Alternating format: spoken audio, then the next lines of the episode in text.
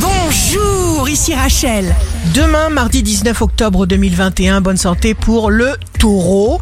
Vous apaisez les litiges avec toute la patience du monde et les portes s'ouvrent. Sésame, ouvre-toi. Le signe amoureux du jour sera le lion. Vous aurez l'impression de renaître.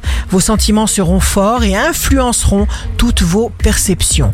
Si vous êtes à la recherche d'un emploi, la balance. Vous vous retrouvez face à une réalité qui vous permet de ne plus avoir aucun doute. Demain, le signe fort du jour sera les Gémeaux.